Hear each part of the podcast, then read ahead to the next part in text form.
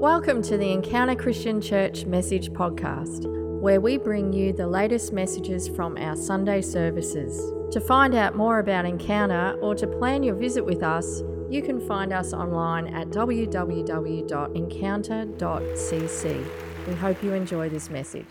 And this is the second week of our series, Bright, Bold Hope series. And uh, last week, you know, we had our Vision Sunday. And I thought it was an amazing service. I've, uh, so many stories of people's lives being touched. And, and today is our yearly anointing service. So we have a vision service to start our year off for February because January, January is the kind of month where people are still holidaying. So February is where we kind of get down to business. And so this is our anointing service. At the end of the service, we're going to pray for whoever wants prayer. We're going to anoint you with oil and ask you, what do you believe in God for in 2020? But I'll give you some instructions at the very end of that.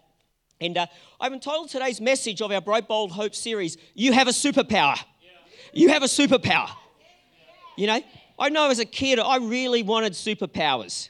And to be honest with you, as an adult, I still fantasize about superpowers. I really do, I'm not joking. And um, my superpower I would love to have is to be invisible. Like the invisible woman, but I would be the invisible man. Just, just uh, invisibility. I think that would be like a really kind of cool gift. But then I was thinking about this, and I was thinking, you know what? It could actually be a lonely gift because you're invisible, but no one knows you're there, and it could be lonely. So it's kind of got a good and a bad about that superpower. Anyway, so um, and today you're thinking, what does anointing mean? What is anointing service? What what does that term anointing mean? And it's a very Christian term. So I'm going to try to clarify what the Bible talks about when it talks about anointing. And uh, last week we launched our banner, Bright Bold Hope. If we could put that next slide up, thanks well, it's on there, but they're bright, bold hope. And you'll see on that black wall out there, it says bright, bold hope. And that's what we're believing as a banner that we're about as a church, as an encounter church. And I saw people taking photos last week. It's on social media. I'm thinking, oh, maybe that could become a Shepparton icon. People just want to get a photo with the Bright, Bold Hope Church. I mean, it could be a great publicity thing. But anyway, and say, we're broadcasting to the world. Our banner is about broadcasting what we're about. It's our motto, it's our war cry. And we're saying bright, bold hope. And we've got these bands, bright, bold hope, there. And last week we handed heaps of them out. So we're going to have people at the door after church. And as you leave, grab a few, grab one for yourself if you weren't here last week. If you think of some friends who need them, I've got a heap of them. And you know, I want people to be able to look and go, they're having a bad day. It's like, I've got a bright, bold hope. You know, I serve a God of hope. And if you've got a friend who's going through something, encourage you give it to them and say, hey, look, when you're going through your day and you hit that spot when you just get anxious or you're stressed, just have a look down and say, hey, you got a God who's your bright, bold hope. We want to kind of have it as a, a, a word over our heart and as a church. And, and just to clarify, for people who weren't here last week, I'm going to just clarify what it actually means, okay? So the bright is symbolizing shining. The, the bright is symbolizing creativity. It's, it, it's symbolizing the, the, the, brightness of God. You know, there's a, there's a scripture that says that Jesus says that we're like a city on a hill, that we, we are a light to the world. And we believe that as a church and as individuals, we have the light of God in us and that we shine light. And so, bright is talking about that illumination. It's talking about courage. It's talking about unconventional. It's talking about out on the edge. Then that word bold, the Bible says the righteous are as bold as lions. That means we're unashamed. We don't feel guilt. We are righteous because of Jesus who died for us. We can boldly enter the throne room of God. We can boldly proclaim what we believe and not be ashamed because it is truth. And bold also has that, there's a word audacious. I like it. Audacious. So, audacious means boldness with risk. It's like cutting edge boldness, you know, just brashness. So, bright, bold hope. And hope speaks of truth, it speaks of faith, it, it speaks of trust, and, and that we believe that, that we serve of God of hope. And last week I talked about that bright, bold hope isn't normal hope. If you've got hope that, you know, you're going to have a nice day tomorrow, that's just a human hope. This is hope that we have. I believe the bright, bold hope is a supernatural hope from God Himself. That even when you're in circumstances and you don't feel like there's hope, that God can give you a hope that the, the thing will change. See, you could go through something and, and we can lose hope. We can have hopelessness. And if, and if you felt hopeless before, and, or you're feeling hopeless now, it's a horrible feeling. When you've got no hope, it's like all light leaves your being. When, when you've got that sense of hopelessness, it's almost like this darkness that you can't see any future. You can't see a way out of this. It's debilitating. You don't even want to get out of bed, you know, kind of thing. And it's a horrible thing, but you know, when you're in that place, you're actually in a good place because you can come to God, the hope, the God who created hope, the originator of hope. Hope comes from Him. He created it, He ordained it. And we can come to Him and say, I need hope. I've got no hope. And then He can come and give you a supernatural hope, a hope that is beyond your circumstances, a hope that isn't determined by what you see. Or whether, whether yesterday when you had hopelessness or the next day when God gives you hope, nothing's changed. Nothing you see is any different. But you have a hope that's been birthed from heaven above. And it doesn't matter what you see or what you face, you have a hope that is superior, that transcends the world you're living in. And we see Abraham in the Bible. He had a hope, he'd have a son. He had a hope and then his wife got too old to have children. Then he got too old to produce children. And they got to a situation where it was completely hopeless that they could get the promise of God and have a son. It was completely hopeless, his circumstances. It's nobody's had a child when they can't have a child past the age but he believed in hope, the Bible says. He had a bright, bold hope. His hope wasn't based in what he saw or what he felt or what he thought in his head and his own insecurities and his own inadequacies. But his hope was in a God who was able to do exceedingly and abundantly above all that he asked to sing. This is what bright, bold hope is it's a hope beyond who you are, it's a hope birthed from God. I know I'm getting preachy, I'm getting excited. We're starting early today. How can you live a life? That broadcasts his hope? How can we live a life that broadcasts a bright, bold hope God? How we need his presence. See, we need his anointing. We need his anointing over our life in 2020. We need his presence over our life. Not only that, we need to be doing the thing that he's anointed us for. If you're over here and God has called you and gifted you to do this, there's a power. But if you leave that calling or you leave that thing He's anointed you for or empowered you for, then you're functioning in your own strength. We need to get under the tap of where God has called you as a unique human being. We all have different giftings and callings, and God's ordained each of us for something unique. It's when we get into the groove of that that His anointing can empower you to do something beyond who you are. That's what I want to talk about today. As we draw near to God, He will draw near to you. I got some really kind of Christianese theological words here, and we're going to clarify what they actually mean. Anointed, ceremonially confer divine or holy office upon a priest or monarch by, I was going to say by swearing, but it's not, is it? By smearing. By swearing over that. By smearing or rubbing with oil. You know, and, and we see this when we like the, the king gets anointed or the queen or a prince. There's, there's this ceremony where they're actually getting anointed. This term is like ordaining them into some role or function. And it's generally by using an oil. And so today we're going to pray for you at the end of the service and we're going to anoint just your forehead with a little bit of oil, believing for God's power, God's blessing, God's breakthrough for your 2020. So I want you to start to think about what do you believe in God for in 2020? There's another word called consecration. You know, it's a really kind of difficult word, isn't it? Consecration is the solemn dedication to a special purpose or service. So God anoints people for a particular service. It doesn't mean to be somebody up here preaching like me. You might be anointed to play music. You might be anointed to write songs. You might be anointed to be a doctor, to heal people. You, you, God consecrates us for a special service or purpose. And we all have different services and purposes. There's none below another, whatever it may be. Maybe it's to be an incredible mum to raise up the next generation. But God's ordained you, consecrated you for a special service or purpose according to who you are. He doesn't call you to go to Africa and in the jungles to be a missionary when you don't want. There's something in you that fits it. He's not a God that says you're a, a box and I'm going to, you know, put you in some kind of round hole. He takes a round sphere and he puts it through a round hole. He, he, he knows who you are and what you're about more than you do. And there's this other word, holy, and it's really misunderstood. It simply means set apart by God for service. Holy doesn't mean you're perfect. Holy doesn't mean you got it all together. I'm far from that. But I'm anointed, I'm consecrated, and I'm holy because I'm serving God in a particular purpose. It doesn't mean I'm any better or I've got it all together completely. Not completely. But holy means set apart. You're holy when you've been set apart for God and you're doing what He's called you to do. That's what those words mean. And that's what we're going to talk about today. My first major point today is if we could put that up, the next one. What's between Egypt and your promised land? What's between Egypt and your promised land? It's not a trick question, just have a think about it. There's a wilderness. There's a wilderness between Egypt and the promised land. Egypt speaks of this world. The promised land speaks of that promise that God's made to you. And the Israelites were in slavery in Egypt, and God promised them a promised land, a Canaan, a land of milk and honey for them to live and raise their families.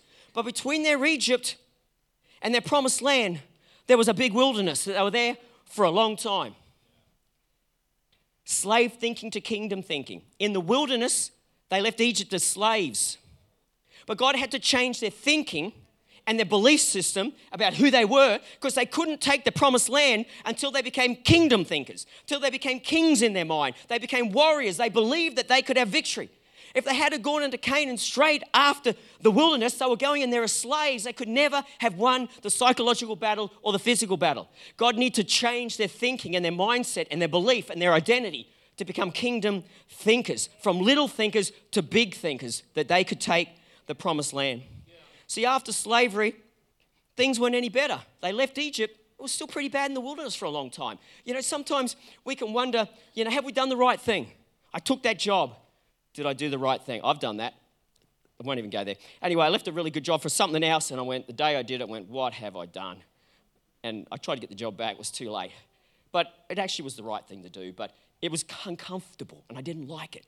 You know, sometimes we wonder when we made a move or, or, or we've made a decision or a life choice, we, we kind of think, did I do the right thing? Because it's not easy, it's uncomfortable, and we're not enjoying it.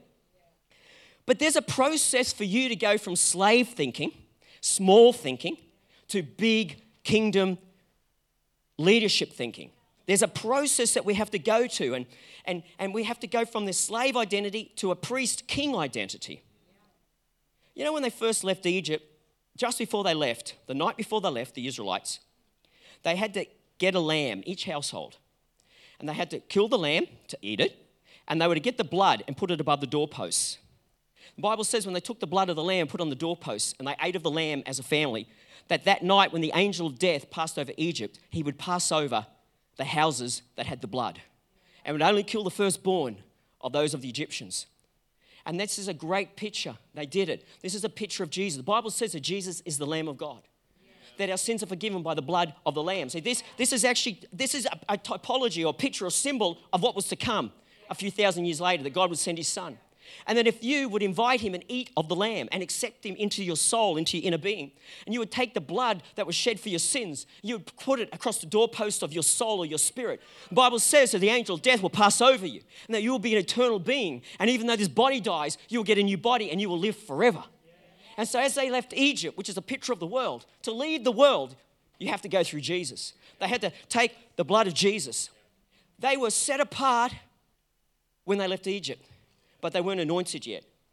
They weren't anointed yet. They were just set apart. They, they, they, they're on a journey with God. And they had to go through this process of encounters with God in the desert. You know, we don't get changed in a night. It's a journey. We, we, we go through processes and encounters with God. It's, the Bible says line upon line, precept upon precept, just a little here, a little there as we connect with Him. It changes a bit. We connect, we connect, and we go through this journey in the wilderness. I just want to encourage you today if you feel like you're in a wilderness, I to encourage you, you're in a good place. You say, What are you talking about, Pastor Robbie? You know, if you're in a wilderness, you are in a great place. The wilderness is where they were transformed from slaves to kings and priests. The wilderness is where their identity was completely transformed. They entered as slaves in the wilderness, they left it as conquerors. They entered the wilderness as slaves and they left it as conquerors and victors with a totally transformed mindset, thought process, and how they spoke. And then they conquered their promised land. If you're feeling pretty bad that you're in a wilderness, I'm, I'm going to encourage you, you're actually in a good place. You're in a place for a God encounter. You're in a place where God can change you, He can encourage you, He can work on you, He can transform you, He can empower you so that you can take your promised land. You can't take your promised land until you've allowed the process of the wilderness to have its work and to be a rearranging and a transformation and a pruning in our lives. Each of us has to change from a, a slave thinking to a kingdom thinking, from small to big. You know, some of us, we're still thinking like slaves, we're still speaking like slaves. You've met Jesus, you've left Egypt, You've been redeemed or consecrated by God through the blood of the Lamb. You're in your wilderness, but you're still a slave. You're still early on that journey. You're still thinking like a slave. You're still talking like a slave. You're speaking like a slave. Oh, we can't do this. We couldn't take the promised land. We, can, we can't defeat those. I can't do that. I'm not good enough. I don't have what it takes. I'm dead. I'm this. I'm broke. I'm doing all these things. But God, kingdom thinking, you think differently when you go from a slave to priest or kingdom thinking, and you start to speak a new language. You start to say, Greater is he that is in me than he that is in this world. No weapon formed against me shall prosper. No weapon. More are they that are on the mountains that are for me than they that are against me. That I can do all things through Christ who strengthens me. That it's no longer I that lives, as Emily said, but Christ who lives in me. The I has to go and the Christ has to come. It's not about what you can do, but what He can do through you. Our eyes have to go off our slavery and into the King we serve so we become kingdom thinkers. The wilderness is a place where you're empowered. It's, the wilderness is where God anointed Israel. In the wilderness is where they got anointed. They got anointed with oil in the wilderness, not in Egypt, not in the promised land. The wilderness is where He commissioned them and anointed them, that they would no longer be slaves, but be kings and priests. It's where you're transformed in the wilderness. Luke 4 14, if we can put it up. This is Jesus. Jesus had to go into the wilderness to be empowered and anointed. It says Jesus returned, he went to the wilderness for 40 days and 40 nights, the Bible says. It says Jesus returned in the power of the Spirit to Galilee, and a report about him went through all the surrounding country, and he taught in the synagogues, being glorified by all.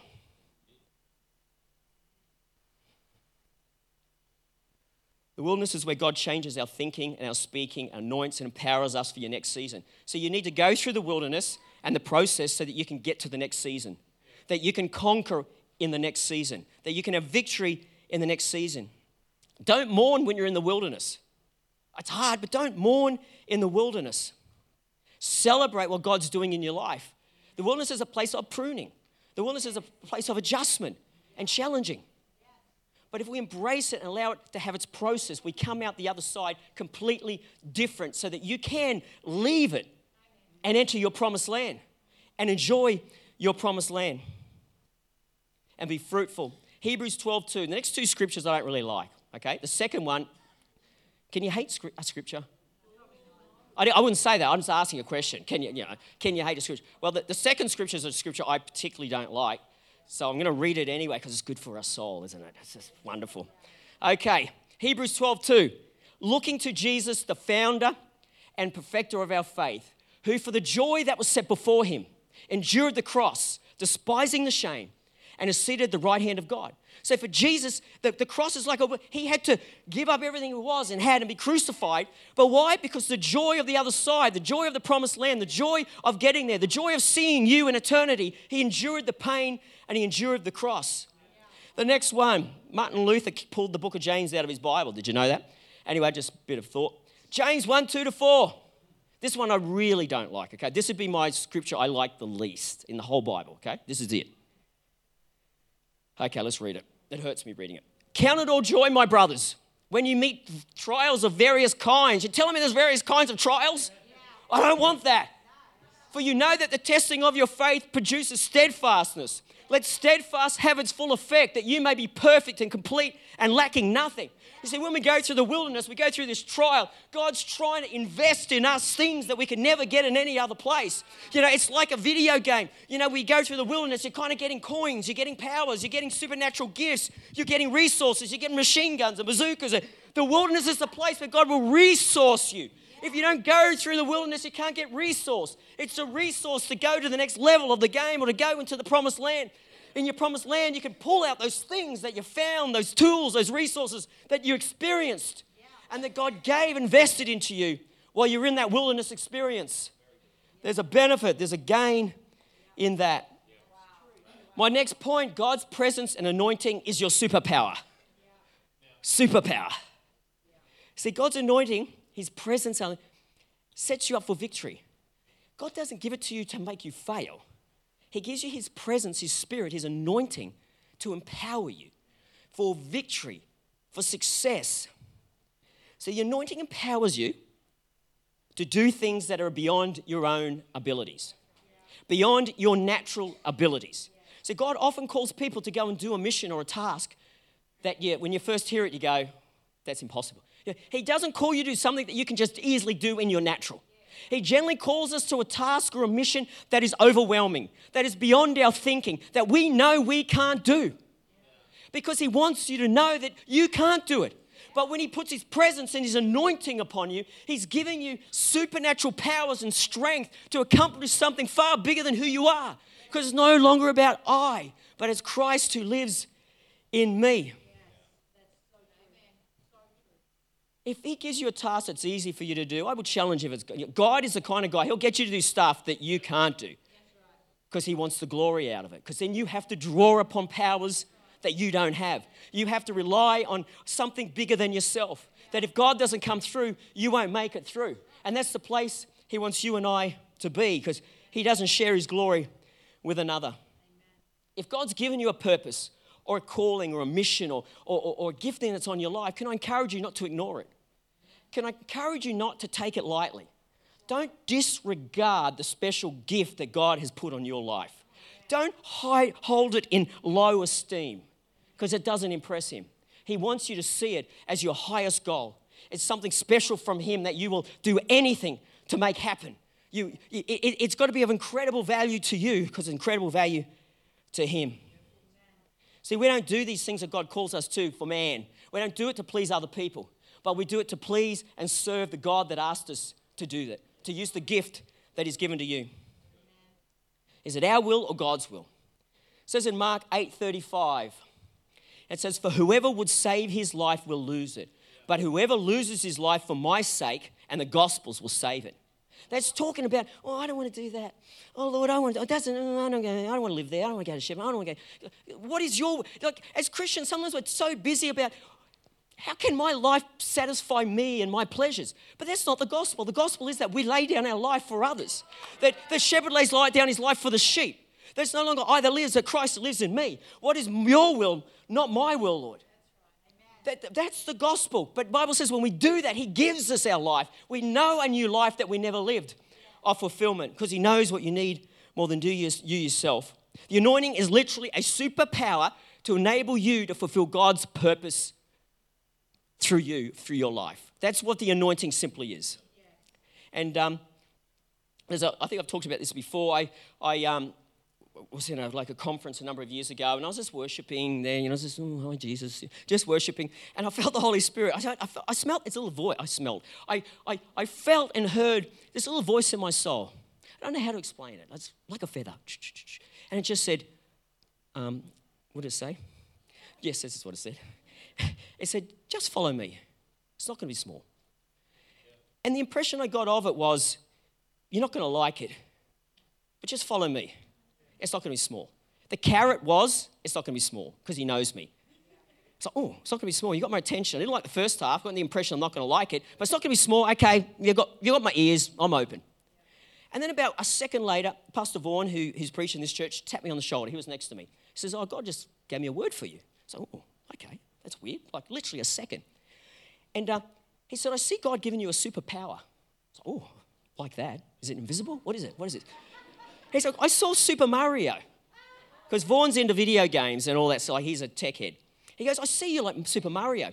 And God's going to give you this superpower. It's like Mario steps on a mushroom or eats a mushroom, or I don't know what kind of mushroom, it wasn't magic, I don't know what he did. But he, he took this mushroom and he said, as soon as he did it, Mario grew 10 times his size. He said, that was you. God's going to give you a superpower and you're going to grow 10 times your size. And he said, I just saw you conquering and stomping. And, and it's like you went to all these different levels in the game really quickly, really fast, because you had this supernatural power, supernatural power from God. I was like, I'll take that. Well, that's the anointing. The anointing of God will cause you to do things that are impossible for you to do. He can accelerate your life beyond what you've put into a thing. He can cause an investment to, to be a hundredfold where in the natural it should be threefold. The anointing will cause you to fulfill the purpose of God at an ex, ex, extra speed rate. I'm not going to even try to say the word because I'll say it wrong. Exponential. That's the word. You knew it. King David knew what the anointing was about. In the Bible, he constantly talked about the anointing. Am I four minutes over? Holy dooly. I'm not even near. Oh, yes, I am. I'm not too bad. Okay. King David in Psalm 18:29 said this. Thank you. For by you I can run against a troop, and by my God I can leap over a wall. In other words, David's saying, hey, as one, I can defeat a whole troop. With my God, I can jump over a wall. In the natural, I can't beat the troop. In the natural, I can't jump over a wall. But because of my God's anointing and presence on my life, I can do things that are physically beyond my, my natural ability. And we know all through the Bible that David and his men won battles against armies way superior and bigger than them. He knew the power of anointing. He knew the power wasn't his own ability or his men's gifts, but he relied and drew near to God, that it was God's anointing, God's calling on his life that would cause him and his men to do things beyond they could even imagine. That the strength was from God himself. See, the anointing can change your heart. The anointing can bring favor on your life. The anointing can bring a strength you never experienced. The anointing can bring a victory beyond natural logic or abilities. People say, How did that happen? God, the anointing. What happened after Jesus was anointed? All these healings. Disciples were drawn to him. Bible says he was anointed to teach. He raised the dead. He did so many miracles. He fed 5,000. He was transfigured on the mountain. He walked on the water. He turned water to wine and he was raised from the dead himself. The anointing of God empowers us. And in the Old Testament, when they were, they were in the wilderness and they built the tabernacle and the Holy of Holies and the Ark of the Covenant, they made this anointing oil that God gave the instructions for. And that anointing oil was sacred. If you made it outside of the purpose of the temple, it was death. It was an honor. It was something that was prized. It was holy. It was special. And they anointed the Holy of Holies with that. They anointed the utensils of God's house with that. But that same anointing oil, what was used to anoint the priests, the priests, which is you and I, anointed with the same anointing oil that is in the throne of God. The Holy of Holies, that anointing is the same anointing that He empowers you with. It's special, it's sacred, and we shouldn't take it for granted. But even though it's the same anointing, how it comes out in each of our lives is very unique, very different. Very different flowers in this room, gardens of, of variety. And the thing that God has put on you is very different to the person next to you. And so it's not always going to look the same, but it's a fit for you. Some of you are anointed to sing. Some are anointed to preach. Some are anointed for leadership and for business and making money for the kingdom others anointed for art, creativity. Some are just, uh, not just, some are anointed to care for people and love people and nurse people and, and just be a, a shoulder to cry on. He's called us all for different things, but we have to do the thing He's anointed us for. Because I can be anointed for business, but if I'm not working in business, I'm not going to see the power and the benefit of it. I've, I've got to get, I could be anointed for preach, but if I never preach, then I'm not going to experience and see the fruit of my life. If, if God's called you to ministry, you've got to get in ministry. You've got to do it because that's where the power is, that's where the authority is, that's where the gifting for you is. You can do okay over here, you can maybe be success, but we've got to get our life under the tap of the anointing for what God's called you and I do, whatever it may be. Whatever it may be. Some of you anointed just, to just look good. I'm going to start a connect group for us. For the people that just it's probably got about three. Oh, someone's got the hand up at the back. Okay, yes, you're in the Connect group. Yes, you're in. You're accepted. If the musicians could please come up. Oh, my goodness. And we start to play some music. How can you live a life that broadcasts the boldness of God, the bright, bold hope of God to others? A life that demonstrates freedom, that you are who God created you to be, to be free to be that in all its glory that your life would be fruitful and victorious in 2020, that you could enter your promised land. Don't fall short of the promised land. Don't give up before the promised land. The wilderness might be tough, might be scorpions, might be stuff going on, but God can bring springs in a desert. He can provide manna in a desert. He can sustain you through a desert. Because when you get to the other side, the promised land is glorious. The grapes are giant. The land is fruitful. There's streams, there's water, there's, there's habitation and houses. But we need God's presence and anointing in our life. That's the, that's the difference. The point of difference for you between somebody out in the world is the presence, the anointing of God. It's the point of difference for you. But we need to be doing what He's anointed us for if we could play thank you. If we draw near to God, He will draw near to us. But it's His anointing that gives us the superpower to fulfill purpose, to fulfill destiny do it in your own strength, and it's just going to be limited success. You draw upon that oil of heaven. That's where the power is. Thank you for listening to this message. To stay in touch with Encounter, follow us on Instagram at encounter.cc or find us on Facebook at encounter.shepperton.